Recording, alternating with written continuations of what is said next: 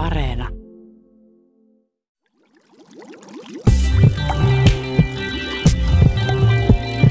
Tiede Ykkönen. Tervetuloa Tiede Ykkösen pariin ja tällä kertaa hypoteettisten valkoisten aukkojen pariin. Ei siis mustien aukkojen, vaan valkoisten. Italialainen fysiikan professori Carlo Rovelli tutkii kvanttigravitaatiota Ex-Marseille yliopistossa Etelä-Ranskassa. Hän johtaa kvanttipainovoiman tutkimusryhmää. Moni suomalainenkin muistaa hänet kirjasta seitsemän lyhyttä luentoa fysiikasta, jossa Rovelli kertoo nykyfysiikan maailmankuvasta ja pyrkii avaamaan maailmankaikkeutemme saloja tavalliselle lukijalle, jolla ei ole takanaan fysiikan syviä opintoja. Tämä kirja on siis suunnattu suurelle yleisölle ja julkaistu jo kymmenillä eri kielillä. Rovelli on julkaissut monia muitakin kirjoja omalta alaltaan ja myös tieteen historian alalta, ja hänet on myös kirjoistaan palkittu. Hän on aiemmin työskennellyt eri yliopistoissa Yhdysvalloissa, mutta nyt siis tällä hetkellä hän työskentelee Etelä-Ranskassa ja tutkii kvanttigravitaatiota, mikä tarkoittaa sitä, että hän pyrkii yhdistämään Einsteinin yleisen suhteellisuusteorian ja kvanttiteorian siten, että tuloksena syntyisi kvanttiteorian pohjalle uusi painovoiman gravitaation teoria. Hän on niin sanotun silmukka kvanttipainovoimateorian, tai voisiko sanoa luuppi kvanttipainovoimateorian kehittäjiä. Rovelli on eittämättä kiinnostava henkilö ja Foreign Global Magazine lehdessä hänet on listattu maailman sadan vaikutusvaltaisimman globaalin ajattelijan joukkoon.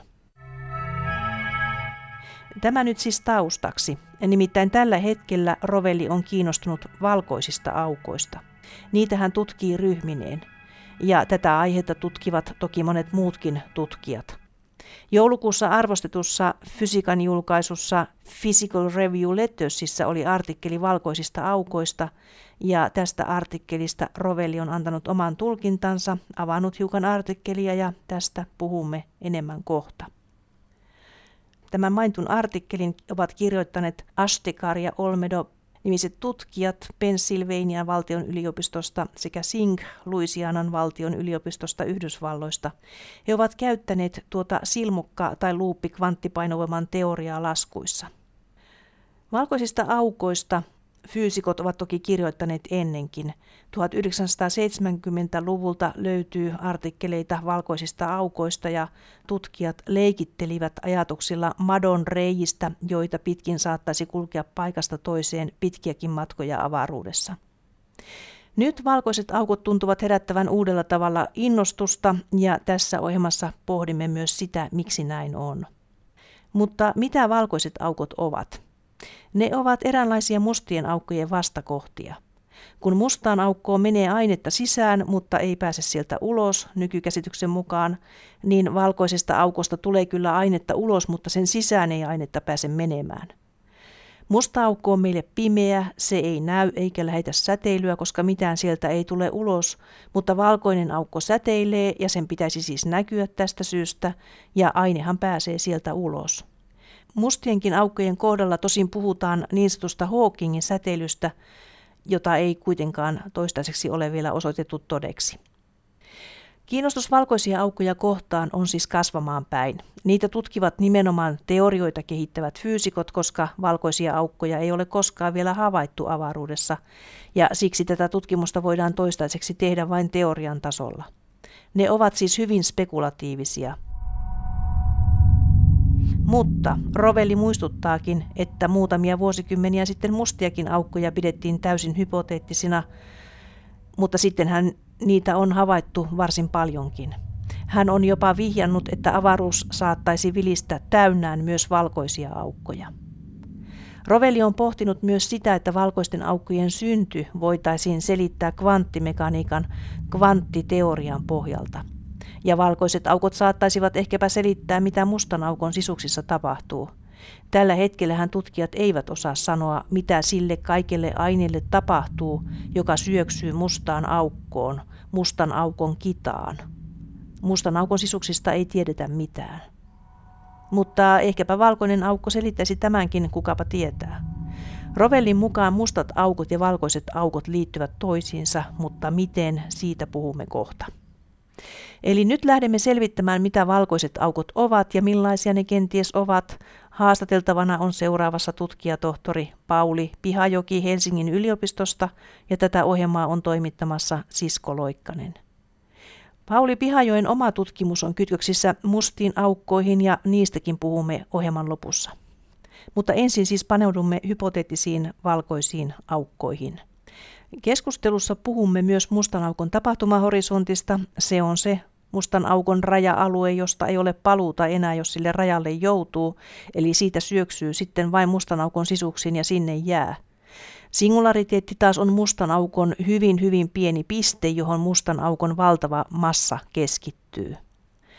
Nyt siirrymme Helsingin yliopiston fysiikan laitokselle Kumpulaan selvittämään valkoisten aukkojen outoa olemusta. Pauli Pihajoki, onko se nyt niin, että Einsteinin yleinen suhteellisuusteoria, joka siis ennustaa olevan olemassa mustia aukkoja, niin se ennustaa myöskin olevan olemassa valkoisia aukkoja? No tavallaan kyllä joo, siinä mielessä, että, että semmoinen aika-avaruus, joka on ratkaisu näihin Einsteinin kenttäyhtälöihin, joka kuvaa yksittäistä mustaa aukkoa, niin sanottu Schwarzschildin aika-avaruus, niin siihen kuuluu sekä tämä mustana aukon osuus, että periaatteessa myöskin tämmöinen symmetrinen valkoisen aukon osuus. Musta aukko näistä on se, jonka tapahtumahorisontin sisäpuolelta ei mikään, mikään voi paeta, ja valkoinen aukko vastaavasti on, on semmoinen, että sieltä käytännössä pääsee vain ulos. Mistä se tulee tällainen ajatus, että tällaisia aukkoja olisi olemassa?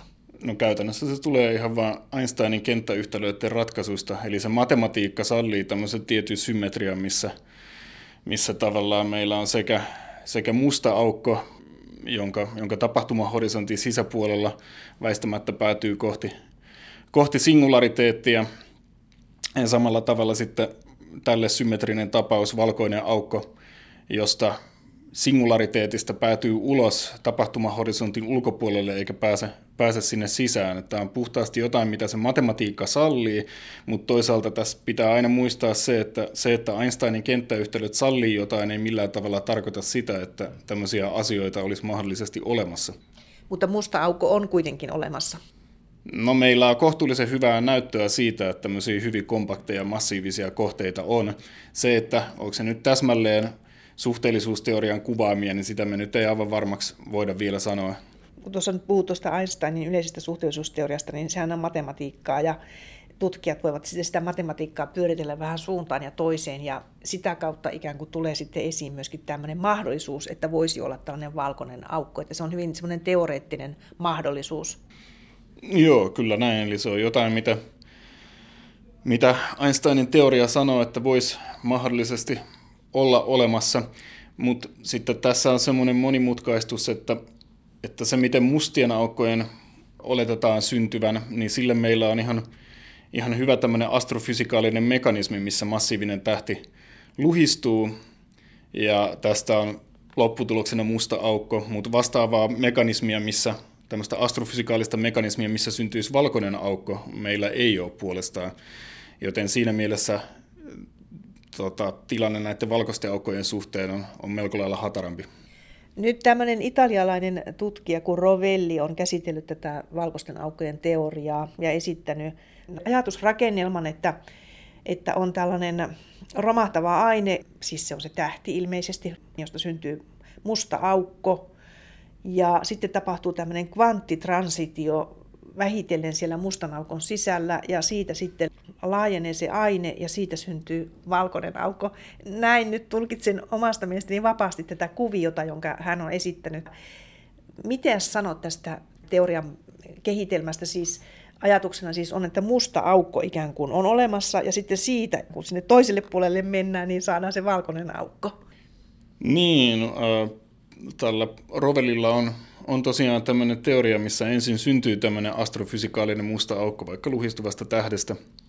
Tämmöinen makroskooppinen musta aukko, joka sitten Hawkingin säteilyä, säteilen pikkuhiljaa haihtuu, ää, kutistuu, ja kun se on sitten kutistunut tämmöiseksi aivan mikroskooppisen kokoiseksi plankin massan suuruiseksi karkeasti, hyvin pieneksi siis noin, mitä mustiin aukkoihin tulee, niin silloin sillä olisi mahdollisuus tällä, tämän aukon tapahtumahorisontin sisäpuolella ikään kuin tunneloitua tämmöisestä mustan aukon kaltaisesta tilanteesta tämmöiseen valkoisen aukon kaltaiseen tilanteeseen.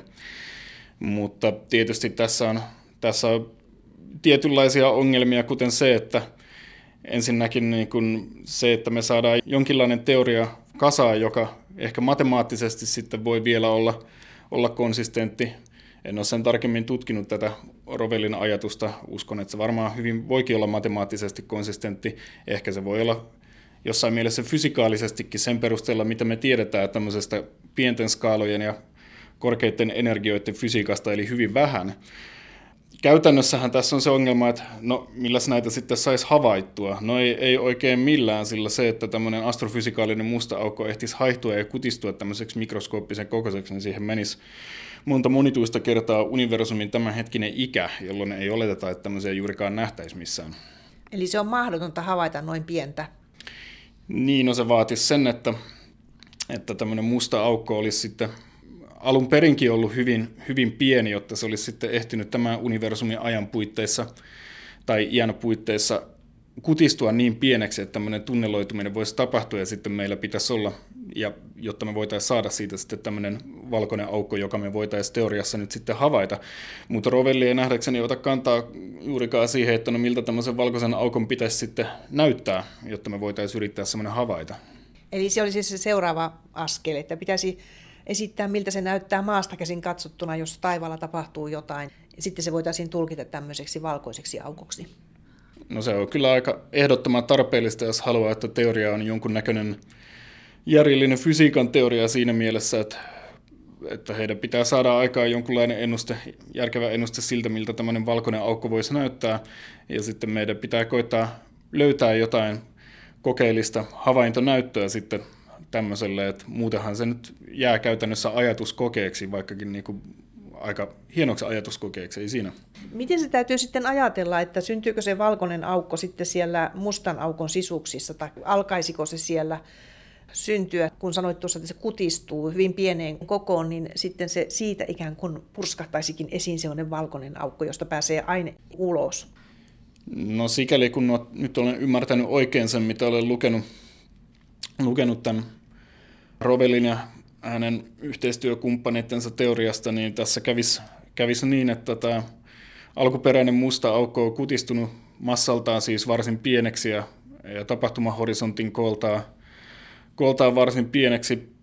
Ja sen jälkeen tämä pieni, pieni koko, mikroskooppinen koko mahdollistaa tämmöisen kvanttitransition sitten, tämmöisen tunneloitumisen yhdestä tilasta toiseen, tämmöisen todennäköisyyksiin perustuvan, perustuvan efektin sitten siellä mustan aukon keskustassa. No nyt ei voida puhua singulariteetista, koska tässä teoriassa sitten mitään tämmöistä varsinaista singulariteettia todennäköisesti ei olisi, vaan jonkinlainen tämmöinen kvanttitila siellä keskellä sitten. Tämä on, Rovelli viittaa laskuihin, jotka on laskettu tämmöisessä niin sanotussa loop quantum gravity, äh, eli yhdenlaisessa kvanttigravitaatioteoriassa, mutta mikään meidän kvanttigravitaatioteorioista ei ole millään tavalla valmis tai, tai täydellinen tai ei myöskään tiedetä, että onko ne, onko ne oikeita, onko ne konsistentteja. Että voidaan muotoilla niin, että yhdessä teoriassa ilmeisesti ainakin tämmöinen transitio voisi tapahtua riittävän pienelle mustalle aukolle ehkä.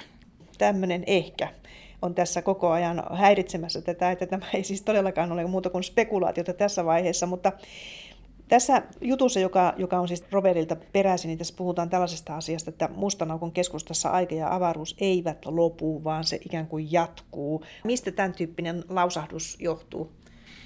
Niin, kyllä se on varmaan peräisin näistä ihan suhteellisuusteoria alkuajoista jo sillä tavalla, että jos meillä nyt sitten on, on tämmöinen musta aukko aukko, niin, niin, niin kuin sanoit, niin havaitsija, joka tippuu tästä tapahtumahorisontin läpi ja sen jälkeen päätyy omasta mielestään äärellisessä ajassa sinne singulariteettiin, niin tietyssä mielessä tämmöisten havaitsijoiden tai geodeesien radat sitten loppuu ja heille sekä aika ja avaruus sitten loppuu jossain mielessä siinä singulariteetissa, mutta toisaalta se singulariteetti yhtä lailla on paikka, missä suhteellisuusteoria nyt ei muutenkaan oleteta varsinaisesti pätevän enää, joten kuka tietää, mitä siellä tapahtuu.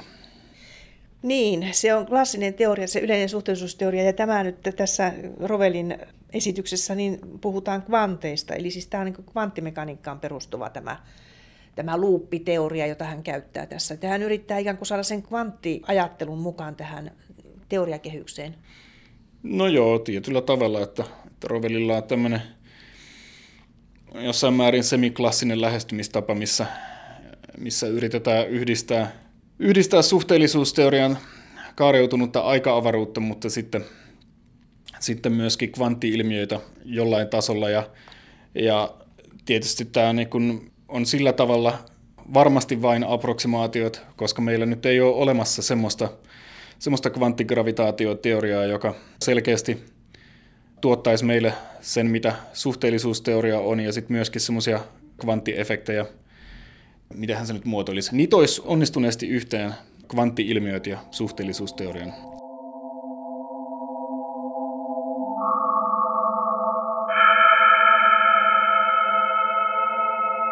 Mistä syystä se valkoinen aukko, mustan aukon vastakohta, valkoinen aukko, niin miksi se on kiinnostava fyysikolle? Siis nyt huomasin, kun ryhdyin valmistautumaan tähän, niin huomasin, että aika paljon kirjoitetaan tästä valkoisesta aukosta nyt juuri tällä hetkellä ja viime vuosina. No siinä on vähän tämmöinen teoreettisen fysiikan niin sanottu bandwagon effect ehkä.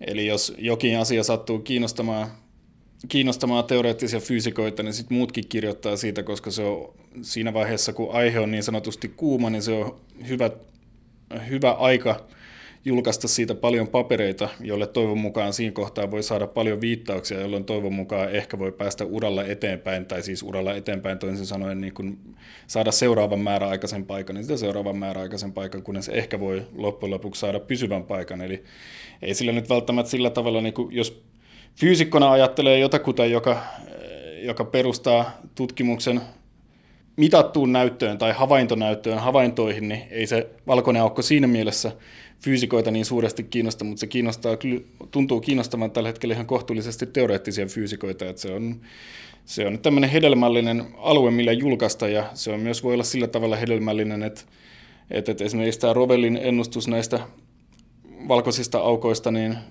siinä kestäisi aivan käsittämättömän kauan ennen kuin me voitaisiin havaita astrofysikaalisista mustista aukoista tulleita valkoisia aukkoja, että se on siinä mielessä äärimmäisen turvallinen ennustus, sitä ei olla romuttamassa havaintodatalla ihan heti kohta.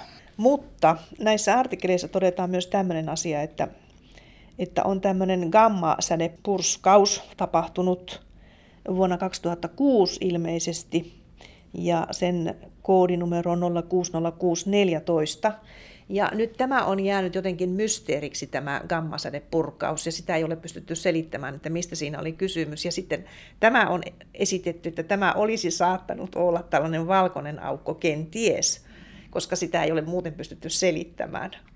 No tässä on vähän se, että sanotaan, että kun on nähnyt yhden gammasädepurkauksen, niin on nähnyt yhden gammasädepurkauksen, koska ne tuppaa olemaan varsin, varsin erilaisia ja toisistaan poikkeavia. Ja jos nyt yksi niistä, näihin on joitain tämmöisiä standardimalleja olemassa, millä näitä pyritään, pyritään selittämään, ja jos nyt yksi purkaus sopii niihin huonommin kuin muut keskimäärin, niin, niin se ei toki tarkoita, että se on valkoinen aukko, se nyt voi olla jotain muutakin, mitä nyt ei olla tultu ajatelleeksi tai todennäköisesti ollaankin, mutta no, Yksi selitys sille on valkoinen aukko, mutta muotoillaan, että se on varsin epätodennäköinen selitys.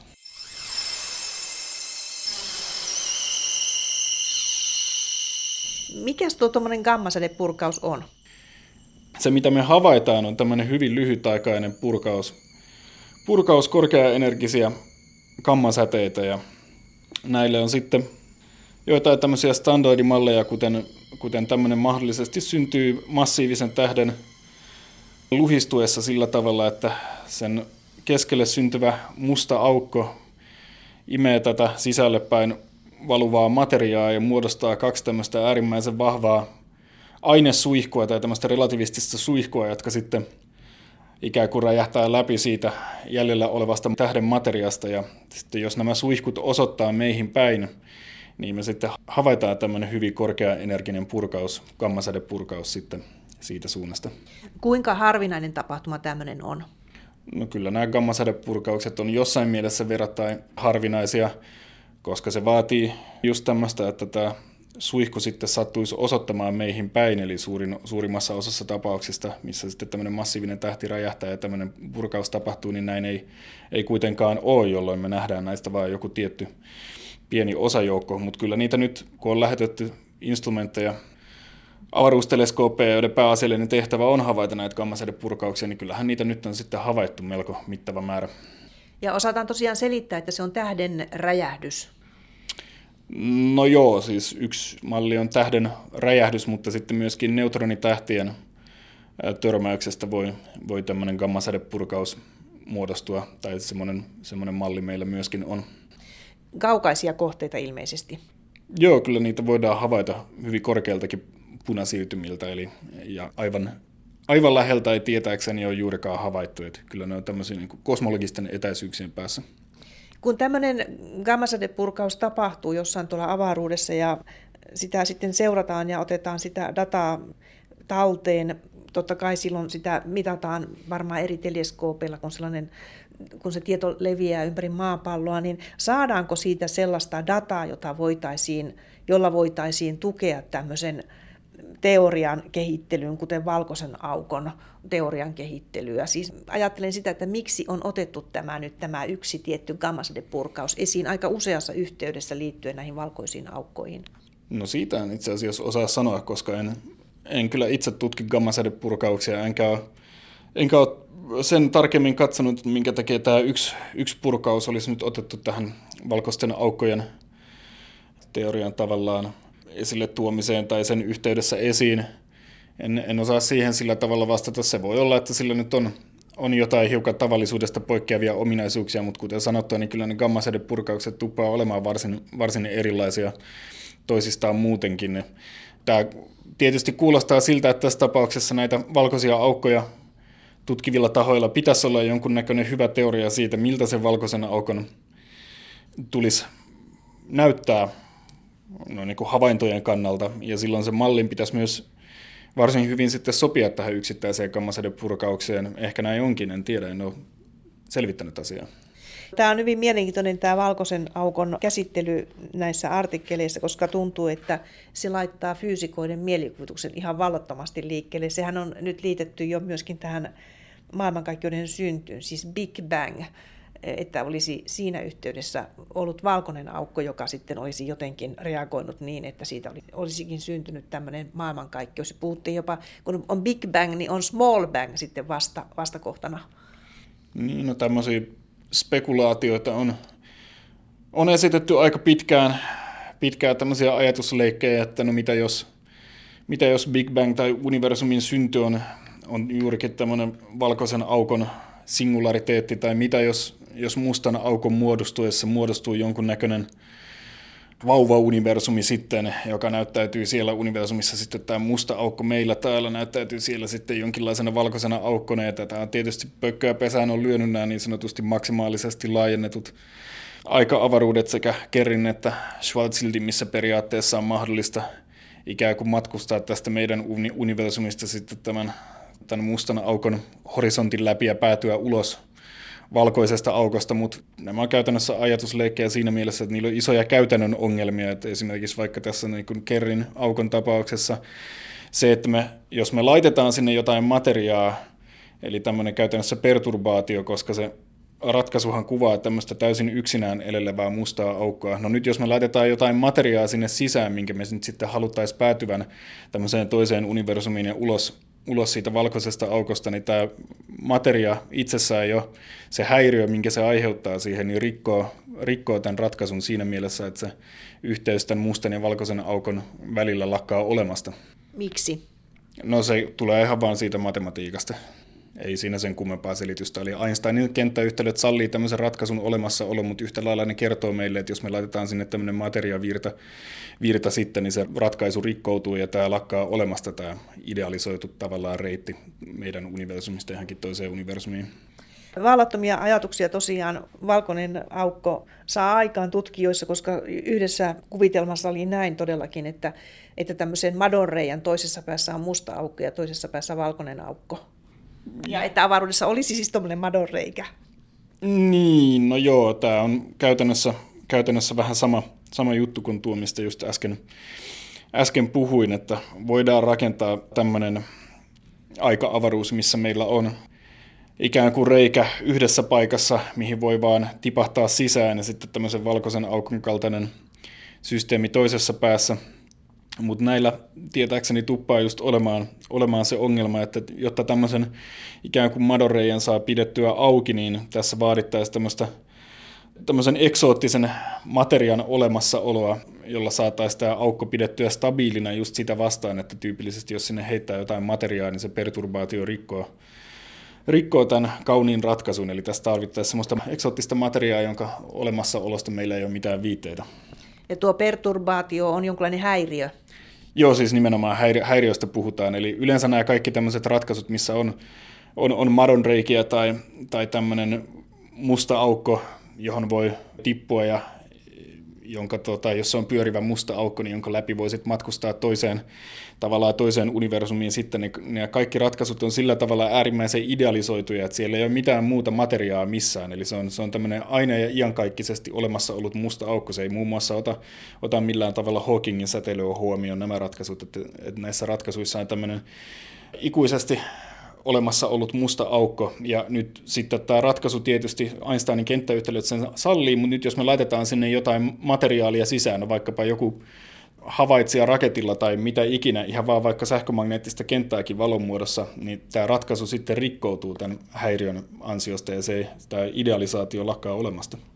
Onko se niin, Pauli Pihajoki, että kun tässä alussa puhuimme tästä kutistumisesta, että se musta aukko kutistuu, niin tarkoittaako se sitä, että sieltä haihtuisi sitä ainetta pois tämmöisenä Hawkingin säteilynä, että se, se olisi se syy tai alkusyy, josta tämmöinen valkoinen aukko sitten itse asiassa saisi sen alkunsa?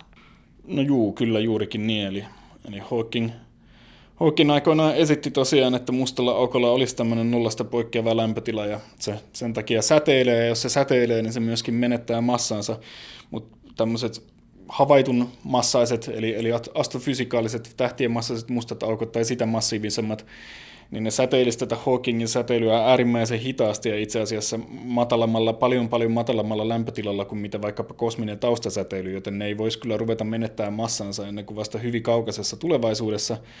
Ja sitten silloinkin siinä kestäisi huomattavan pitkään, että tämmöinen siis aivan niin kuin todella uskomattoman pitkään, että tämmöinen astrofysikaalinen musta aukko sitten säteilisi tätä massaansa pois niin paljon, että se olisi, olisi siinä määrin mikroskooppinen, että tämmöinen kvanttitunneloituminen voisi tapahtua. Mutta muuten näin, näin juurikin Rovelli esittää tässä. Eli, eli musta aukko säteilee ja kutistuu pikkuhiljaa, kunnes se voi kvanttitunneloitua valkoiseksi aukoksi.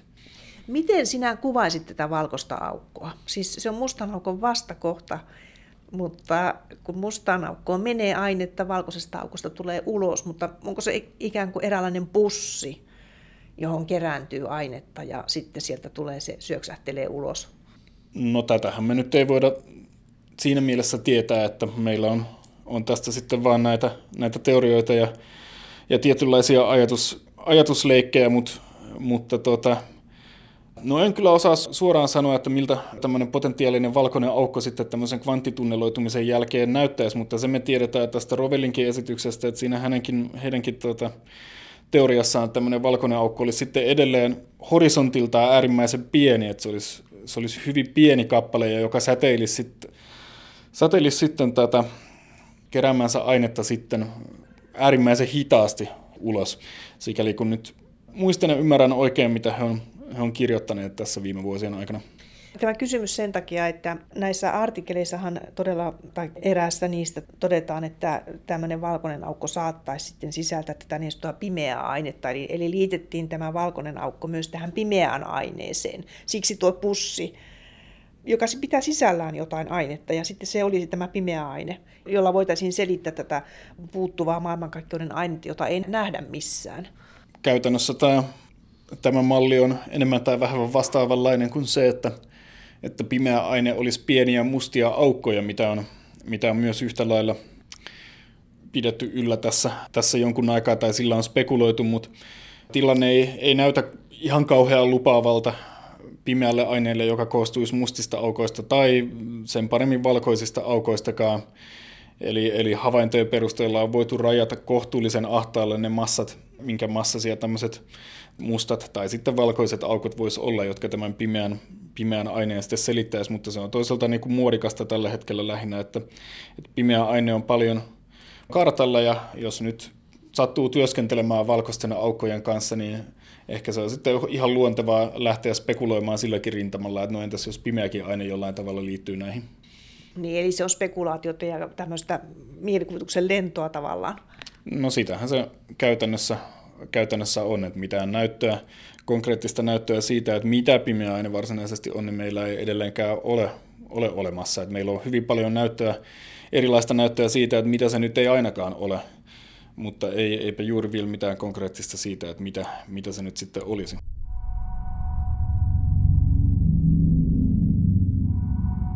Eli avoimia kysymyksiä riittää kyllä maailmankaikkeudessa.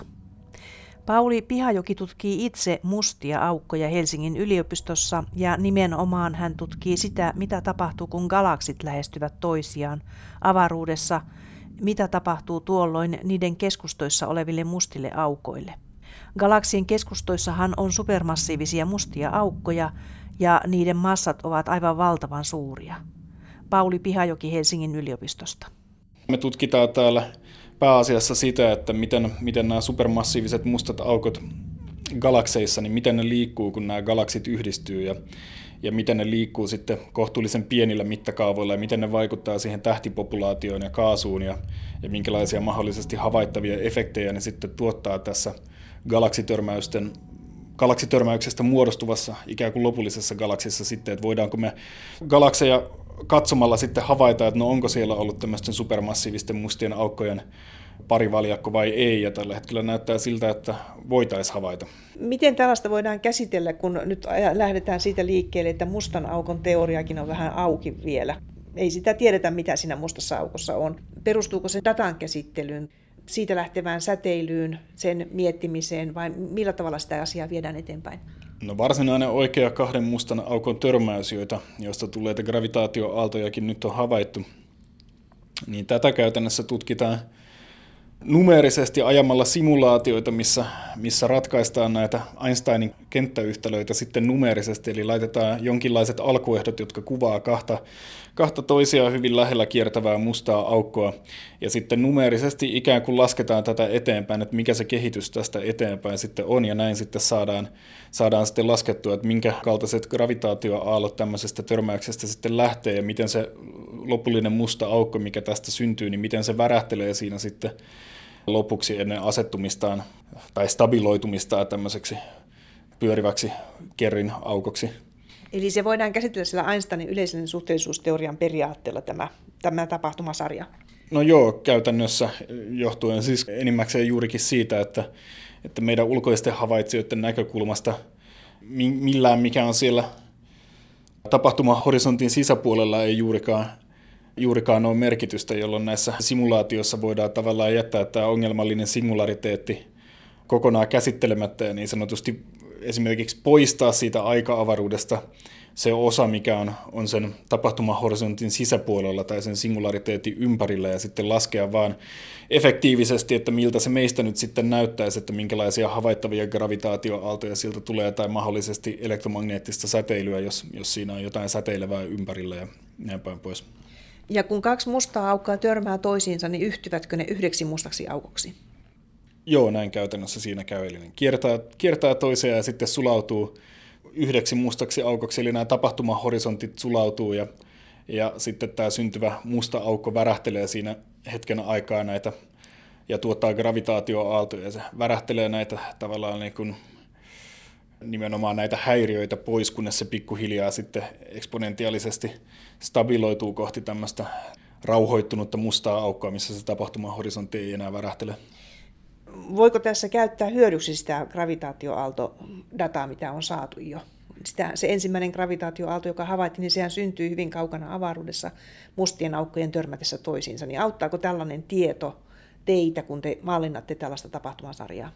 No mehän ei edelleenkään mallinneta täällä tarkkaan ottaen mustien aukkojen törmäystä, että me jätetään se meidän mallintaminen siihen, että ne kiertää, kiertää toisiaan kohtuullisen lähekkäin, koska tämmöiset tapaukset voidaan vielä, vielä mallintaa ää, Newtonin mekaniikalla siten, että sinne lisätään, lisätään näitä suhteellisuusteoreettisia korjauksia, ja näitä me sitten käytetään meidän, meidän simulaatiokoodeissa, ja meillä on nyt tässä itse asiassa kokonaan uusi projekti tässä alkanut, jota meidän jatko-opiskelija Matias Mannerkoski tässä pääasiassa nyt sitten tutkii, eli juurikin näitä gravitaatioaaltoja tämmöisistä supermassiivisista mustista aukoista, massiivista galaksien tai ylipäätään galaksien törmäyksessä, että minkälaisia gravitaatioaaltoja sieltä sitten tulee, minkälainen spektri näitä gravitaatioaaltoja sieltä tulee, koska siihenhän nyt sitten vaikuttaa jossain määrin se, että minkälainen on se tähtipopulaatio siellä galaksissa ja millä tavalla siellä on kaasua, koska se vaikuttaa siihen, että miten nämä mustat aukot kiertää toisiaan siellä galaksin ytimessä ja se vaikuttaa sitten myös näihin gravitaatioaaltoihin.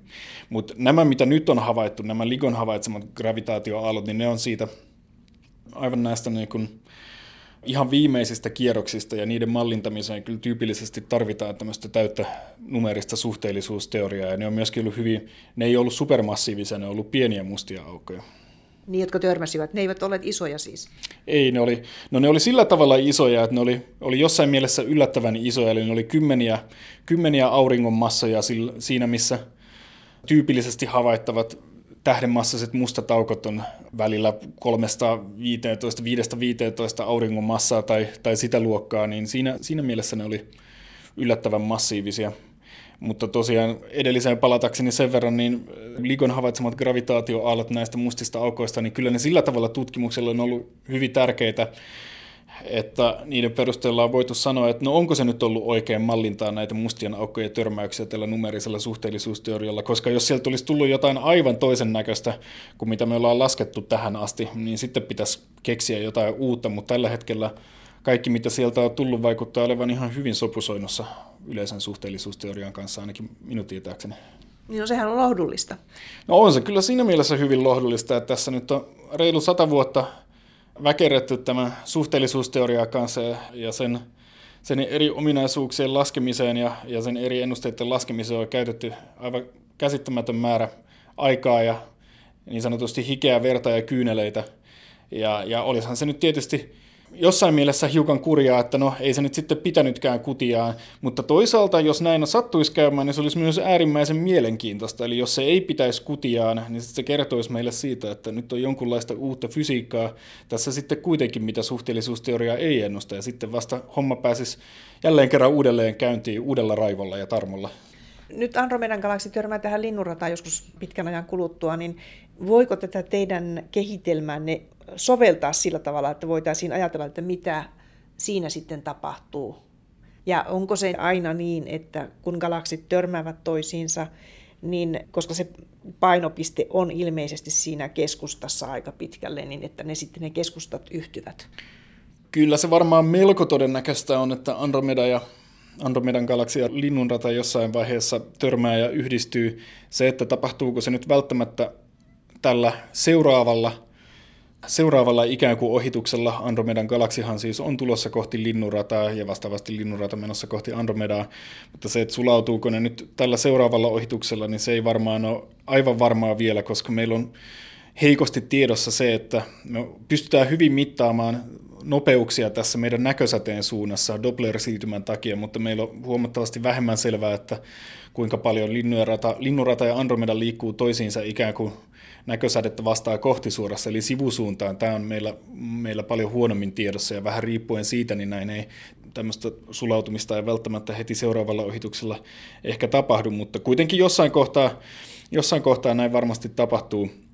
Ja silloin kun näin tapahtuu, niin kyllä tota meidän, meidän olemassa olevaa koodia voitaisiin käyttää sen mallintamiseen, että no mitäs, mitäs näille Andromedan ja Linnunradan keskustojen mustille aukoille sitten tapahtuu tässä yhdistyvässä galaksissa ja, ja millä tavalla ne siinä sitten yhdistyy.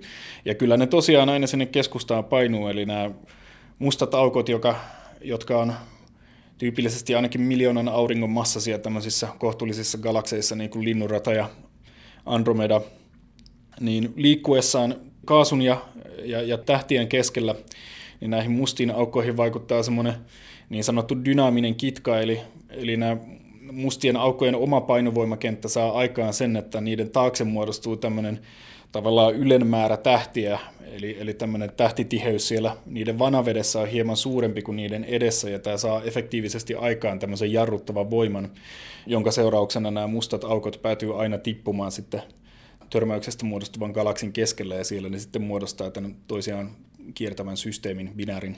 Onko se niin, että sitten muodostuu yksi galaksi? Että vaikka ne vaeltavat tuolla tavalla toisiaan vastakkain, niin ne eivät jatka sitä matkaa sitten toistensa lävitse, vaan ne todella yhtyvät.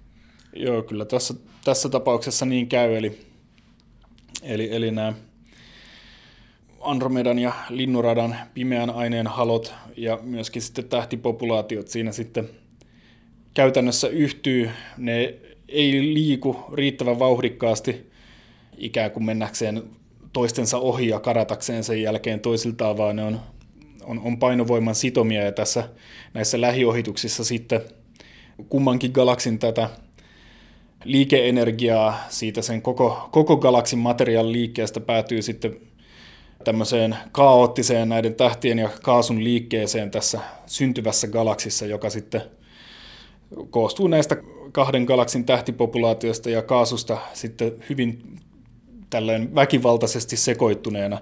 Ja siitä mahdollisesti muodostuu tämmöinen, tämmöinen ellipsigalaksi sitten, eli Andromeda ja Linnurata on tämmöisiä kauniita spiraaligalakseja, mutta sitten kun ne voimallisesti törmää ja on suunnilleen saman massaisia, niin tästä saattaa hyvin muodostua tämmöinen ellipsin mallinen ellipsigalaksi, jossa tähdet sitten voi mennä hyvinkin kaoottisilla kiertoradoilla siellä sitten kukin vähän mihinkin suuntaan, eli ei mitenkään järjestäytyneessä kiekkorakenteessa. Tapahtuuko se siinä vaiheessa suurin piirtein, niin kuin olen lukenut, siis että meidän aurinkomme kuolee suurin piirtein samoihin aikoihin, kun, kun tuo tapahtuu tuo yhdistyminen? Joo, jos se nyt ihan väärin muista, niin tätä seuraavaa ohitusta tai törmäystä ja yhdistymistä, niin tämänhetkisen parhaan tiedon mukaan odotellaan kai siinä joskus noin neljän 4-5 miljardin vuoden tienoilla, jos sen ihan väärin muista, ja tämä nyt on suunnilleen se järjellinen elinikä, mikä meidän auringolla on, on odotettavissa tässä vielä, että et kyllä nämä ajankohdat sikäli sattuu, no ainakin kosmisessa mittakaavassa kohtuullisen lähelle toisiaan.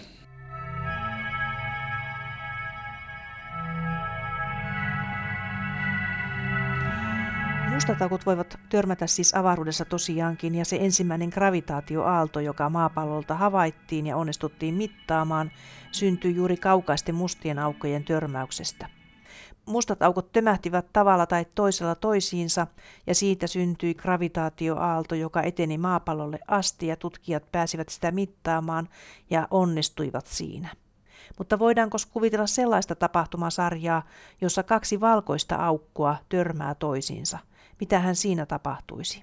No joo, siitä en kyllä osaa sanoa yhtään mitään, mutta kovin hankalaa se varmasti voisi olla, olla jossain mielessä. Kun no mustille aukoille on ominaista, ominaista se, että ne on ikään kuin tavallaan gravitationaalinen päätepiste, eli sinne voi päätyä, mutta siltä ei voi päästä pois, ja valkoiset aukot on täsmälleen päinvastoin, niin en osaa kyllä yhtään sanoa, että mitä, mitä jos ikään kuin törmäytettäisiin kaksi valkoista aukkoa, niin mikä on se lopputulos tästä. Että, no, mutta sen voi toisaalta kyllä laskea. Eli, eli jos olisi joku tämmöinen tutkimusryhmä, jolla olisi erityisen paljon intoa käyttää, käyttää supertietokoneiden laskenta-aikaa tämmöiseen, niin he voisivat kyllä simuloida, koittaa simuloida sitten, että miltä, miltä tämmöinen valkoisten aukkojen törmäys, mitä siinä nyt sitten tapahtuisi. Itse en osaa tuohon kyllä vastata mielenkiintoista sinänsä, että se voitaisiin ehkä laskea, ja totta kai, koska jos sillä on joku malli, niin sehän voidaan sitten siirtää tietokoneelle, ja siinä voidaan leikisti leikkiä sen kanssa vaikka kuinka paljon. No täsmälleen näin kyllä, että, että samalla tavalla kuin se alun perinkin putkahti sieltä Einsteinin kenttäyhtälöistä ulos, niin samalla tavalla me voidaan laittaa, laittaa tietokoneeseen vaikka mitä, mitä tahansa spekulatiivista ja sen jälkeen ottaa ne yhtälöt, joiden me uskotaan kuvaavan sitten tätä ainakin makroskooppista maailmaa ja sitten ajaa näitä yhtälöitä eteenpäin siinä tietokoneessa ja katsoa, mitä tästä meidän spekulatiivisesta lähtötilanteesta sitten voisi mahdollisesti tulla. Kyllä se voi ihan viihdyttävää olla. Tässä on minulla nyt White Hole Wikipediasta otettuna englanninkielinen selostus, mikä on tämä valkoinen aukko. Niin täällä sanotaan näin, että venäläinen kosmologi Igor Novikov esitti tämmöisen valkoisen aukon olevan olemassa 1964 ja lähti tosiaan näistä Einsteinin kenttäyhtälöistä liikkeelle ja sitten kehitteli tällaisen ajatusrakennelman. Että tämä on siis todellakin vuosikymmeniä sitten jo tavallaan tuotu esiin. Joo, no selkeästi en ole, en ole tuohon Wikipedia-artikkeliin perehtynyt, enkä, enkä tosiaan valkoisten aukkojen historiaankaan niin, mutta, mutta en toisaalta ihmettelisi, että Novikovon olisi saattanut tämmöisen esittää. Novikovon on tunnetusti tehnyt paljon töitä suhteellisuusteorian teorian alalla ja tutkinut mustia aukkoja ja mustien aukkojen ympärillä kiertävää materiaa ja se, sitä, että miltä se voisi mahdollisesti näyttää. Ja hänen ja tämän Kip Thornen mukaan on muun muassa nimetty tämä tämmöisen niin sanotun standardi kertymäkiekkoratkaisun tämmöinen relativistinen versio, niin sanottu Novikov-Thorne kertymäkiekko, eli kyllä hän on hyvin aktiivinen ollut, ollut tällä saralla.